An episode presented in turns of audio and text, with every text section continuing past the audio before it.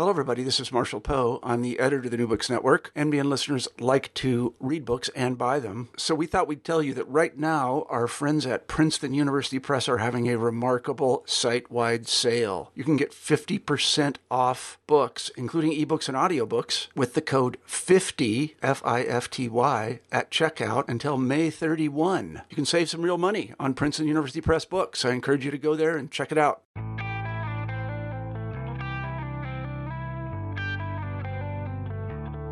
Welcome to New Books in Film on the New Books Network. I am your host, Joel Cherney. Today I will be speaking with Anthony Slide about his book, Magnificent Obsession The Outrageous History of Film Buffs, Collectors, Scholars, and Fanatics, published in 2018 by the University Press of Mississippi. We likely all know people who are extreme fans of celebrities and movies but Anthony's book tells the story of how the hobby began, as well as the people who spent their entire lives trying to compile their collections. Welcome, Anthony Slide. Thank you for inviting me. Well, uh, we are talking about the book Magnificent Obsession The Outrageous History of Film Buffs, Collectors, Scholars, and Fanatics. Uh, obviously the name says quite a bit but what i found interesting is that you uh, when you talk about film buffs you've got a specific group in mind and as we talk hopefully we can describe that group in a lot of detail so that the possible listeners so they can decide they get a better understanding of what you write about. But before we do that i always like to get a little bit of background of the people i talk to uh, what uh, how much what kind of writing have you done in the past? Where what led you to be where you are in your career? Okay well i go back quite a long way because i'm pretty old. Um, i started i guess having a professional involvement in, with film um, back in the late 1960s i worked for a, an annual called the international film guide in london. And I also um, founded a quarterly periodical called The Silent Picture, devoted, as the title suggests, to silent film. Um, I published my first book, um, Early American Cinema, back in 1970. Since then, I've written a lot of other books, certainly 70 or more, and I've also edited more than 150 books. I used to edit the Filmmakers series for the Scarecrow Press. It's no longer published. Um, and that ran to 126 volumes. And also, in, I've also sort of um, in order to make some money, because you don't make money from writing books. I've also served as Associate Archivist of the American Film Institute and the Resident Film Historian of the Academy of Motion Picture Arts and Sciences. So you're you've been in uh, California for a long time. Um, I, I, came to California initially in 1971. I had a scholarship with the American Film Institute, and then I worked for the AFI back in Washington D.C. until 1975. Then I came back to Los Angeles, where I'd been ever since. And in 1975, I started working for the Motion Picture Academy. Obviously, you're from the United Kingdom, I'm assuming by your accent. I uh, was born in Birmingham, England. um, I used to live in Birmingham, Alabama, but I don't think it's the same. no, the accent's different. so, okay. Um, as we say, this book, uh, Magnificent Obsession, Obsession, boy, that's, I got to slow down when I try to say that so I do it correctly. Uh, right at the beginning, you're, you've got not even an introduction, you've, you've labeled it warning. And one of the things you say in that initial point is that certain people aren't going to be happy with this book because of the, including some of the people who are who would be considered subjects. Uh, but one of the things I found interesting in that initial thing is you said that uh, the academics might not like this book because much of the information is not well documented and you don't have texts to, you know, you don't have sources that you can use that would be considered academic. But yet, you were public the book is being published by the University Press of Mississippi. So I'd love to know what led you to this publisher. Have you written for them before? Yes, I have indeed. I mean, I can't remember how many books I've published through Mississippi. Um, I, I written what I would like to describe as definitive books on the history of the fan magazine, on the history of Hollywood extras. Uh, Mississippi also reprinted my Encyclopedia of Vaudeville. Um, and there must, oh yes, uh, about a year or so ago, they published um, She Could Be Chaplin, which was the first biography of a silent comedian named Alice Howell, who is interesting because her, um, her, her son-in-law was um, George Stevens, the director, and so her grandson is George Stevens Jr., who founded the AFI and the Kennedy Center Honors. So I have quite an involvement with Mississippi. Well, that's good. Because as I say, one of the things I've noticed in doing these podcasts, and I do interview people from more popular publishers, but also a lot of academic publishers. And it's great some of the material that the academic publishers are coming out with that um, years and years ago, obviously, even if they were in existence, they wouldn't be necessarily considering for publication. And well, yet, I think you have to. Oh, sorry to interrupt, but I think you have to bear in mind there are some academic uh, uh, university presses like Mississippi and Kentucky who are also trade publishers. So they're selling their books through bookstores mm-hmm. rather like, say, a quote legitimate publisher. Whereas some university presses, like the University of California Press, sells only through Amazon.com and directly. It doesn't offer the books through Barnes and Noble or whoever. Right. Well, and I have inter- I've interviewed people from the University of Kentucky Press as well, which is great. Um, so obviously, from the title and, and the background is that we're talking about film buffs, but let's talk a little bit as we start. What led you to decide that this was some a group of people that you wanted to write about? Well, I've always tried to write about subjects that no one else has covered. I mean, I think in my entire career, for example, I was the first person to write about um, silent women film directors back in the 1970s. I was the first person to rediscover Alice Guy Blaché, the first woman um, filmmaker. Um, I'm, the first, I'm the first person to write, you know, on many, many different subjects relating to cinema. So I'm always looking for something new and I'd always thought about um, a, volume on film buffs. I wasn't quite certain how I could handle it. I was also concerned about libel laws what I could say. Um, so I, I, thought, well, maybe I could write a book uh, um, concentrating really on people who are no longer with us and also noting the difference between the old time film buffs, the buffs of the 20th century, compared to the to the film buffs of the 21st century who rely on social media to get their message across. Right, because even in that, like I say, that's another group you specifically state would probably not be happy with this book no. because it doesn't describe them. Uh, the, yeah. There is obviously still film. There are still film buffs, but yeah. you're talking about a group that uh, didn't you know, well, even no pre right, and even pre-computer, pre obviously pre-internet.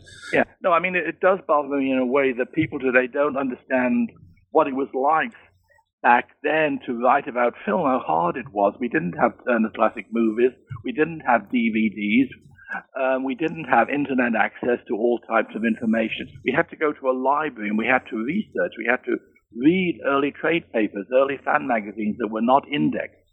There was no keyword search. If we wanted to see a film, we had to go to a film archive uh, and view it. We, we couldn't sort of order it up on, on the internet or whatever. So it was a very different time. And, and, and there were a lot of people back then who worked very hard and who were very good and who are totally forgotten today um, simply because their work has been superseded by others. I, w- I would actually mention one of the people in the book, DeWitt Bodeen, who I would call a film buff. He had actually been a screenwriter who wrote Cat People, Curse of the Cat People, um, many other films with Val, Lewton.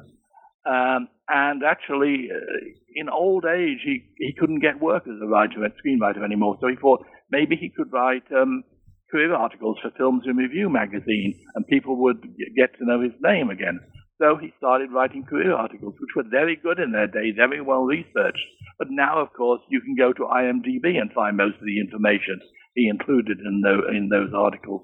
So he's forgotten, and that to me is unfair. Yeah, even in your introduction, you talk about a couple of pe- a number of people in your introduction just by names, and some of them obviously made it into the the digital age because there's at least one person I forget his name off the top of my head who uh, was well known at, at, at in the IMDb dot at imdb.com for some of the information he provided yeah. and and how which, is, which was, fake. right, he wasn't always uh, appreciated. Well, well, quite frankly, I mean, not to criticize the IMDb, which is very useful, but you read reviews on the IMDb, and it's very obvious that whoever wrote the review hasn't seen the film. Um, and this doesn't seem to bother anybody. And it, that to me is deeply disturbing to me. And there's interesting these. I'm deeply disturbed very easily, I guess. well, crowdsourced movie reviews, uh, you've got to wonder sometimes. In fact, there was an article I read today that just came in the news, and this is uh, November, or excuse me, October 4th that we're recording it. Uh, supposedly, Rotten Tomatoes, which is one of the crowdsourcing um, uh, um, movie databases, uh, review databases, seems to have found that it had Russian trolls putting negative reviews of movies. So uh, once again, we, we we see the, the the possible issues related to social media. Yes. Uh, I mean, I, I don't know if, if, this is sort of relevant or not, but um, actually last week I was interviewed by Alt Film Guide, um, which is an internet site, and they had sent me questions and I had sent them answers, and they were all they were actually putting it up on their site, and they suddenly the the the, interview was gone; it disappeared, and then they went to their their inbox and they found that my emails had also gone, so that were also gone. So they called me and said, "Can can you send us the emails again?" And I said, "Sure." And I went to my inbox, and they were gone from my inbox as well. So it was like there was a troll out there, maybe a sort of crazed film buff, had got into the system and deleted every reference to the interview. It was quite amazing. So it does happen. Right. So when we talk about, like we've said already, that the, the film buffs we're talking about are, are folks that uh, were interested in older movies, the movies in the mm-hmm. past mm-hmm. that, as you've pointed out, were much more difficult to, uh, you know, to follow and to study wasn't the, the, easiest thing in the world to do. In fact, it was almost impossible unless you were willing to spend a good part of your mm-hmm. free time, however much that might be, in order to really. Um, take advantage of being that kind of a film buff. Can you give me a typical example of a film buff that we're talking about here? What kind of things might they have been doing as far as to, to support their their um, desire to uh, to follow film? Well, obviously, a film buff has to make a living, and so that, but they're probably going to work at a fairly menial occupation. You do find some film buffs are so desperate to be associated with the film industry that they'll go and work, say, for Universal, but in the mailroom or, or, or in the film shipping department or whatever. Um, because that gives them a link to film somehow and makes them feel they're part of the of the studio system or whatever. Um, I, I, most film buffs, uh, you know, it's a hobby, and they're, they're, going to spend all their spare time on it. They're going to, many of them created their own little film societies where they'd have a 16 millimeter projector They'd, they'd rent or borrow 16 millimeter prints of classic films and they'd show them at home to, to friends. Um, this is fairly routine, particularly in New York. Um, they would go to libraries such as the New York Public Library, uh, Lincoln Center, or the, the Academy of Motion Picture Arts and Sciences Margaret Herrick Library uh, in Beverly Hills. Uh, uh, and, and they'd spend all their available time doing research. And of course, it was hard for them because they were working during the day and generally the libraries were not open at night. So it, it wasn't that easy to be a film buff back then. And did they, from your experience in in um, researching the film buffs, you had some, I would assume, that followed specific actors and actresses, and that that they they would tend to to focus their attention that way. Um, yes, that's true. I mean, uh, and it's it, and I might add it's generally limited to members of the acting profession. Somebody asked me, "Are film buffs interested in um, behind the camera talent?" And I would say no. I think the only exception would be director D.W. Griffith. There are a number of film buffs who are totally obsessive about D.W. Griffith. In fact, um, somebody once observed to me that there must be something about Griffith that makes people crazy. all of these people who write about Griffith, quite frankly, are insane. Um, and they know I've told them they're this, and they're quite happy to accept that label. Um, I'm sorry, I've forgotten your question. Oh, I was anyway. talking about they tend most people, the film buffs, were t- often are following specific actors and actresses. Oh yes, yes, um, um, yes and no. I mean, you find I don't know why there's certain actresses seem to appeal, say, to gay film buffs. Kay Francis for some reason. She seems to have a lot of gay appeal. If they're interested in silent films, they're probably more interested in somebody like Gloria Swanson who ha- who is glamorous or Pola Negri rather than say somebody who is uh, more ethereal if, uh, and perhaps a better actress like Lillian Gish. Um, but then there's many film buffs who are interested in all films so long as they're old, and also all films that are obscure. The more obscure they are, the harder they are to see, the more exciting it is to suddenly have access uh, to one of them. You, you, talk about that quite a bit. Is that the um, some films are even the reason they're still known at all, if they're known, is because of some of the thing, some of the activities of a film buff who did everything they could to continue to uh, keep that film known. And and of course, as you say nowadays, that's pretty easy to do, even with some older films that are now available for viewing from home. But uh, some of these other folks, that was the only way that uh, they could keep the information out there. Yeah, I mean, and particularly people in New York were lucky because William K. Everson, who might be called the dean of film buffs, although he really is a film historian, um, he was a he was a Britisher who lived in in New York from the 1950s onwards, and he ran what was called the Theodore Huff Memorial Film Society, at which on a weekly basis he screened very rare films from a huge 16 millimeter film collection that he owned, and and he didn't show popular classic films, he showed obscure films. He, he specialized in obscure films. He thought those were important to introduce to audiences. And so film buffs in New York would always gather at um, the Theodore Huff Memorial Film Society. They might also be found, of course, at the Museum of Modern Art, which had uh, had daily filmings in its auditorium. Uh, and um, as I mentioned in the book, the, the, the, the, buffs at the Museum of Modern Art had their designated seats, and God help anybody who sat in one of in a seat that belonged to a film buff. And you would have the same number of film buffs sitting in the front row for every performance. So obviously, we, we know from the history of film that uh, it started off very slowly or, or you know lightly it wasn't meant to be anything more than than brief entertainment mm-hmm. and then over time as the film industry began to grow it became, as I just used the word industry, a true industry where uh, it became a normal part of life almost for, for the average moviegoer, you know, especially going into silent, you know, uh, silent into the early talking well, movies. I mean, back, back, say, in the 20s, 30s, and 40s, people went to the movies on a weekly basis. Um, uh, the, the movie theaters in a specific town would show certain studios' movies. You'd have Paramount movies showing at one theater, MGM movies showing at another theater. And it, was a sort of ritual. The entire family would go to the movie. And then the next day, you know, the, if people were working in an office, they might gather around the coffee machine and, and, sort of just talk about the movie they'd seen last night. It was a, it was an, it was an integral part of life, really and it really wasn't just a movie it was a full it was an evening it was yeah. meant to include more than, than just uh, a single movie muffin well usually you get a double feature you get a newsreel you get a short subject and a cartoon so when do we first when in your in your research when do we can can we identify when the first film buffs started to uh, appear well, it's very hard to, to identify simply because, of course, film buffs tend to be anonymous. But I did discover one sort of teenage boy in the early 1910s who would keep a record of every film he saw.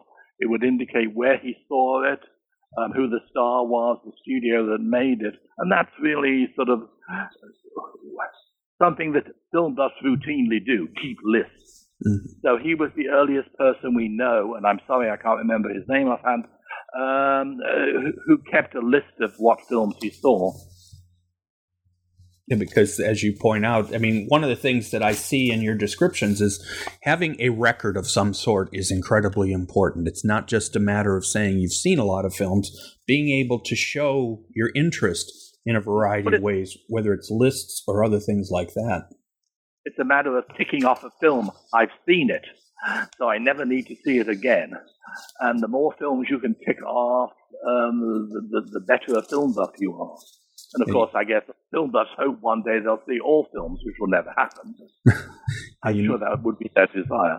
You, you do mention that about uh, not only do they keep track of how many films they've seen, but the one example you gave is somebody who also kept track of how much it cost him to see all the films. So yes, I mean, and you've even got uh, there was a, a, German documentary made a few years ago about um, film buffs, and they had one woman there who kept the the ticket stub for each film she saw, and it, and the ticket stub had to be ripped by the attendant a certain way. It had to be, she wanted exactly half of the ticket stub. And she would have hysterics if the ticket stub was damaged in some way. So I mean, that, that, that is a typical film buff. so I think the word obsessive probably appears in just about any film buff, buff description. Yes. Now, obviously the, the the, the initial film buffs that's obviously what they had to you know what they built around but then we start to see some other examples and that's where they want to actually interact with people with with the film stars uh, yeah. the, the concept of clubs and mail um, yeah. and obviously as as as you pointed out in the book this is not always necessarily as uh, appreciated by the actual actors and, and other people that were in contact with these folks. No, I mean, uh, starting in the 1920s and really reaching its zenith in the 1930s, you have fan clubs established. And the studios like to keep control of these fan clubs because they like to know how much fan mail a star might get. The more fan mail a star get got, the more the studio would think, wow, that star's worth more money, that, that star's bigger than another star. So it was important to keep a record, really. Um, at the same time, uh, you know, there's a sort of line between film buffs and fans, because fans are not quite as obsessive as, as film buffs. It's hard to differentiate, I, and I have problems with this. Um, but you do find that the fans really are desperate to meet um, their idols in some way. Um, and studios tend to keep used to keep stars well away from the public because it would it would destroy the image.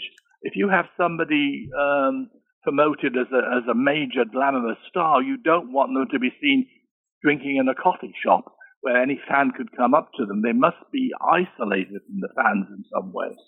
Um, I mean, I tell the story in the book. There was one man uh, who had who had seen an early Sylvia Sidney film uh, back in I think in the 1960s, and he happened to to see Sylvia Sidney. She came into a shop where he worked, and he told her that that he had seen her film last night, and she looked at him and said, "You're fucking mad." and I'm sure her response was probably similar to many other stars, current or past, having the same uh, um, um, um, meeting or whatever. Yeah, Sylvia Sidney's an interesting example because she. Well, Sylvia Sidney really hated. I have I have seen Sylvia Sidney in action, and she certainly could be very, very volatile and very vitriolic if she wanted to be and interestingly is one of the folk one of the people you can point back f- from old years and years ago into more modern times. I mean, she acted quite late in, into her career, so that that yes, yes, and I, I I imagine like many stars, she really needed to keep working. She needed the money. Nothing so, wrong with it. I'm sorry. I just said nothing wrong with that. Right and then you, you do talk about uh, then then another step or another stage that's important, and you mentioned it briefly before, is the idea of being able to actually see the films. Like I say, nowadays, I don't think anybody uh, who's under maybe fifty would understand the concept. That over, you know, anybody under fifty probably doesn't understand the concept that seeing these films, especially the more obscure ones, was almost virtually impossible unless you did something yourself to find it or, or as you pointed out before borrow it or in some way shape or form get the film. Yeah i mean films obviously old films were not shown on television on a regular basis. Um, there was no turner classic movies. So the only way really to see an old film was to acquire a 16 millimeter print of it. There was no there was no dvd there were no dvds no vhs tapes back then so um, there were publications in which film buffs could buy and sell 16 millimeter prints uh, uh, of old films. And you would have uh, collectors, sometimes with huge hundreds, thousands of 16 millimeter prints. and they would have screenings in their homes. They would set up a 16 millimeter projector. They would invite friends to see it. If you were working, say, on a on a book project, you you would ask around, does, does, is there a collector who has a print of this? I'm desperate to see it. And if they did, if, if you were lucky, they might invite you over to see it one evening. That's the only way you could really see films, unless you went to a film archive. But film archives are only a limited number. George Eastman House in Rochester, New York, Museum of Modern Art in New York, Library of Congress in Washington, D.C., and UCLA Film and Television Archive here in Los Angeles. And also, you might have issues that some of these archives actually, Museum Modern Art, I don't know if they do today, but they used to charge money to, to see films from their collection. So it, it could be quite an expensive proposition. So, as we've seen, as we've been talking about, we've got people who just wanted to see as many movies as possible and wanted to be able to say and keep track of the movies they saw, and then the people who wanted to begin to interact, so to speak. Uh, when does the film buff become when does collecting become important to a film buff and what kind of material would they likely want to collect i think film buffs always tend to like visual material so they want lobby cards, posters, still photographs. They're not really interested in early documents. To me, as a film historian, I'd much rather see a document or a letter with great content. I don't really care about a lobby card, but film buffs want lobby cards. They want to collect the lobby cards. They want to frame them, put them on the wall. Um, that's what they want, and, and, you, you could offer somebody, say, a a, a lobby card of um, D.W. Griffith's The Birth of a Nation, or for the same price, you could offer a collector a, a, a signed letter from D.W. Griffith. They'd rather have the lobby card. Well, would they would they like a lobby card signed by D.W. Griffith? Well, they, that would be that would be very desirable. Yes, yes. Right. but that's not likely to happen. Yeah, True. Uh, but then the other things is we start to see uh, our publications, magazines that are specifically yeah. devoted. I'm assuming there were such publications, you know, that were out there sort of on a popular level, but the film industry ends up creating a whole uh, an industry by a publishing industry all by itself just yeah. for film. Well, you you have the fan magazines, of course, but you know, as the title suggests, they're for fans rather than buffs, and and it's interesting, of course, that as the film buffs are not interested in current fan magazines, they want old fan magazines. So you'll have a film buff in the 1960s. He doesn't want a film buff, he doesn't want a fan magazine published in the 1960s. He wants the 1930s version of that fan magazine because it deals with the films and the stars that he's interested in. Um, and then, of course, you, you, basically you get a publication, Films in Review, which began in 1950, was a monthly publication and it was a very interesting um, periodical because it catered both to film buffs and to, to what I would call film scholars. Um, certainly in the first 10 years of Films Review, it has some articles by major, major directors. Um, you know, people like Carl Theodor Dreyer, uh, King Vidor, whoever, writing articles about their work. Um, and then it became a magazine with career articles. You would have essays on a person's career, followed by a very detailed filmography. And it was really, you know, in the days prior to IMDb, this was the only way to find out the entire film record of, of, of an actor or actress. And, and, and also what really sort of labeled Films in Review as a film buff publication, it had a letters section, which was several pages long, at the end. And here the readers could write in correcting what somebody had said, disagreeing with what another film buff had said, sort of promoting a particular style or a particular film. So in my opinion, Films in Review was the ultimate film buff publication. Yeah, you even mentioned early in the book that to a film buff, the, the, the holy grail is being able to make a correction of an error yeah. that they found yeah. in print. Film buffs love to catch. Believe me, I know as a writer, film buffs love to catch you out. so obviously then um, and, and you mentioned it a couple places in the book obviously regularly is the issues of you know the whole issue of a film buff and libraries where and as somebody who is a librarian and worked in libraries for much of my career um, the con, including big libraries, the concept of people who decide that who want to decide, okay, where is it better? Where is this particular item better? Uh, in a library where maybe no one will see it or no one cares about it, or with my collection. I mean that that is, that is very true, and it uh, you know, I mean it it was a serious issue many years ago when libraries didn't really have much security.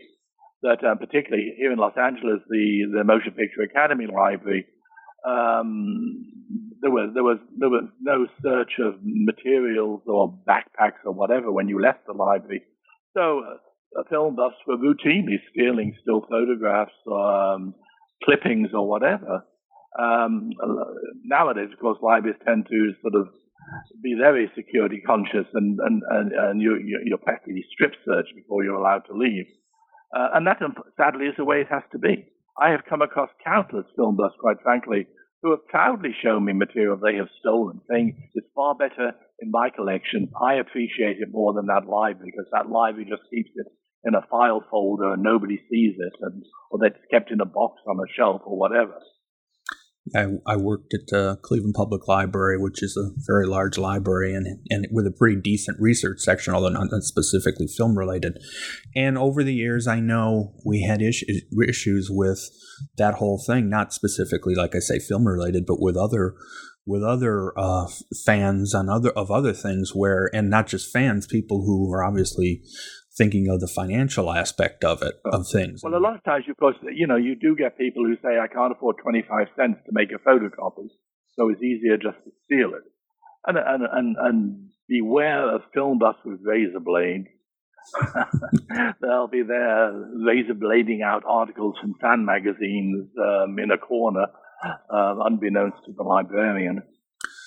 So, well, speaking of, of, of value, the kind of thing that a film buff is going for isn't necessarily or, or, is interested in is not something that has a monetary a particularly particular monetary value right well no i would disagree with that because obviously these days lobby cards and posters have oh. tremendous financial value um, so yes they are interested in, in in material with monetary values but they're not necessarily interested in selling it to try to make money. Oh, I see what you mean. No, no. I mean, once right. they own it, they definitely don't want to sell it. It's it's theirs, and it till the day they die, they want it to be in their collection. Yeah, you gave um, exa- you gave some examples of people who clearly overspent for things, but they wanted it so badly. And unfortunately, that is, I think, any fandom, depending on what it is, there are people who have that obsessiveness. We'll go back to yeah, that I word. Mean, that they have to always, have something. You always find at auctions on eBay that there's two people want the same item, and it just becomes foolish and silly that neither is willing to give way. They're both determined to own something, uh, and and so they'll they'll bid way beyond the value of that, of that item. Desperation. So did some of the did, did, some of the film buffs we were ta- we've been talking about did they actually reach out to others? I mean, I know obviously you talked about the club. Was it more of a matter that they just wanted to have a club, and even if they were the only member, or were they actually trying to reach out to other people who might share their interest? No, I, I think they did reach out to other people. I mean, one does get the impression that many film buffs were quite lonely people, and so really the only social interaction they had was was gathering uh, to stay at someone's house to see a 16 millimeter film. Um, actually, uh, a, lot of people have pointed out to me that while my book is very funny, it's also very sad because uh, these film buffs lead sad lives, really. Yeah, uh, in fact, you mentioned a few of them who well, committed suicide, of course. Right. That uh, and and you, you you're absolutely right. I mean, it's just the concept of getting so obsessed or so that, that that's that's their entire life. And when either there's a revelation of some sort or whether something happens that suddenly they lose whatever value that had and then that that's pretty unfortunate. Well people also tend to they they, they set their their, their idols um, up to worship and they don't want someone to, to knock that idol down for any reason and sometimes it, it can be quite silly. I mean, I, I remember some years ago, uh, Raymond Burr, who played Perry Mason. Everybody knew he was gay. It was no big deal. It certainly was no big deal for Raymond Burr. Um, uh, but this one woman wrote a book about him, and she refused to accept that her her star was gay. How could he possibly be gay? Um, and so she was sort of outraged when when a book came out talking about his gay life. Um, and that's ridiculous. I mean, you know, you accept people for who they are. You shouldn't have to have to worry about them in any way, shape, or form.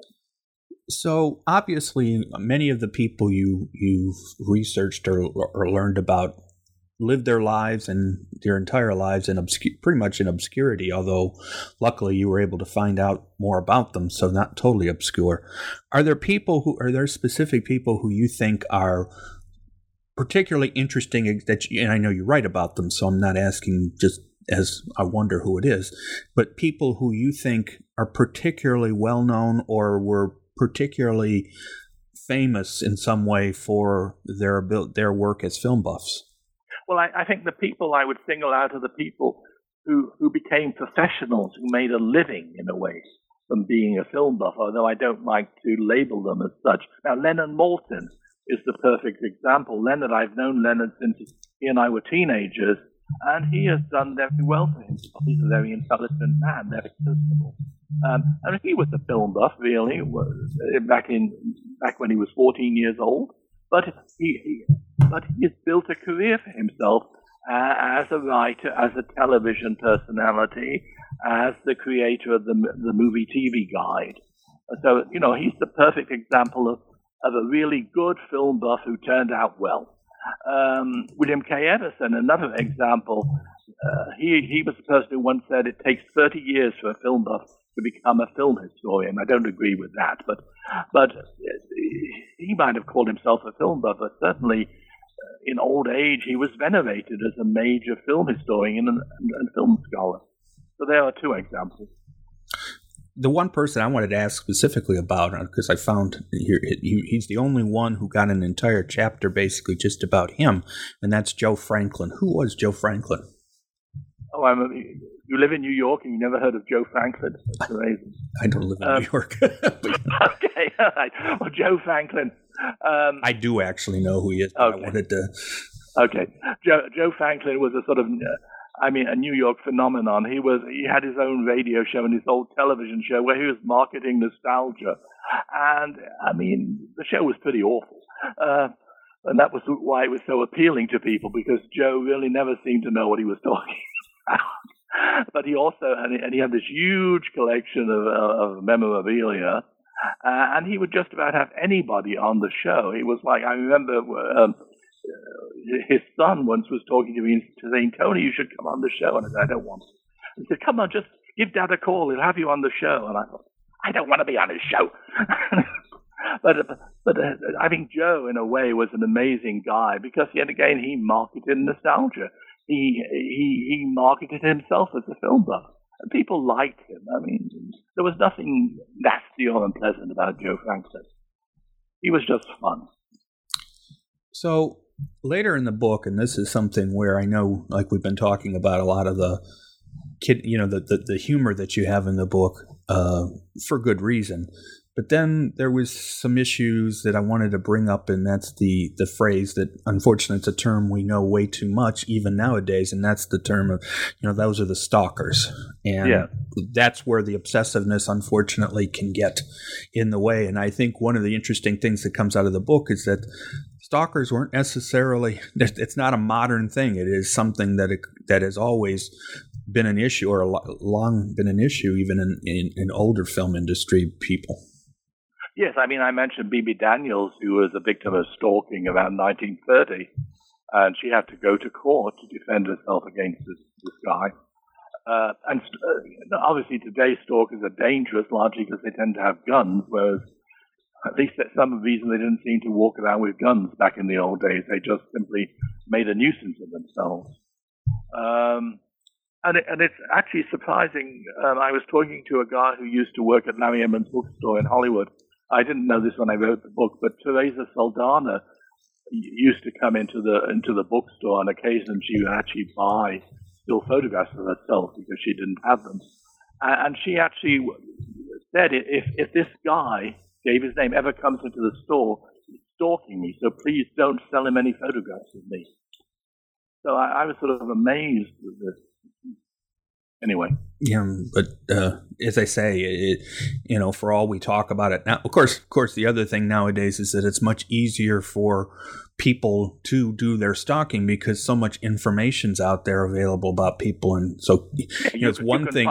It's one thing to be able to read a, a, a, magazine to learn a little bit more about somebody, and then maybe try to do your uh, to, to, to to do an investigation to find somebody. Unfortunately, nowadays it's actually pretty easy to do if you yeah, really want to. You know, addresses are relatively easily available on the internet, quite frankly. Um, uh, back in the old days, the stalkers would generally hang out outside the, the studio gate, hoping, uh, you know, to accost an actor or an actress when they uh, came or went, but that you had studio guards who would protect the people and make certain they weren't approached or accosted in any way. So, in discussing, you know, obviously you've in this group of people, as you've already pointed out, the reason why you're writing about them in some ways was is because they haven't been written about before, and, and they are an interesting part of you know secondary part of the film industry.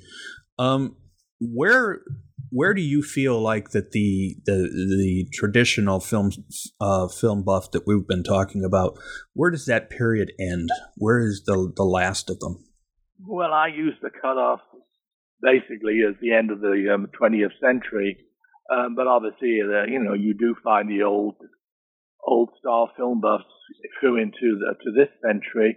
Um, and occasionally you'll meet uh, an elderly person who is a genuine film buff, a genuinely nice person. Um, who doesn't do social media. Usually, I mean, usually if you really meet an old time film buff, they they they don't have a computer, they don't have email. Um, that really sort of labels them as a genuine film buff that I would admire. The film buffs I don't admire are the ones who have internet access. Yeah, this. Yeah, I can see how the because that's where like you've been talking. You've talked. You mentioned it more than once in the book about wanting to avoid libel laws because um, it can be interesting when you talk about somebody who they decide that they don't like the way you're talking about them or, or they, they, they consider it to be uh, insult or worse libel. Well the, the problem is you can't uh, i mean I, I, I don't do social media. I don't do facebook or twitter but i have been shown um, postings about me on facebook which are which are not just offensive but truly libelous. What are you going to do about it? Nothing Although actually, in one particular instance, Facebook did take it down. I didn't ask them to, but somebody else did. So yeah, no, I think it is an issue. It's it, it, you know you think of it as an issue affecting sort of major celebrities, and not not non-entities like me, but it affects everybody really. Well, that's why there's. I mean, all... it can be it can be hurtful. If you're a professional like me, it, it doesn't really matter because you should be prepared for it. But if you're if you're not a professional, if you're just an average man or woman, you don't want suddenly the hurt and pain of somebody posting something abusive about you on Facebook. This is a whole, you know, modern issue, really. Right. The, I think uh, it is one of those things where, um, un- unfortunately, social media, the, the 21st century social media has made it very easy and there's a lot to be said for, you know, when you can be in t- virtually 100% anonymous and not looking at the person face to face, it's much easier to say pretty much anything you want. But yeah. Uh, yeah.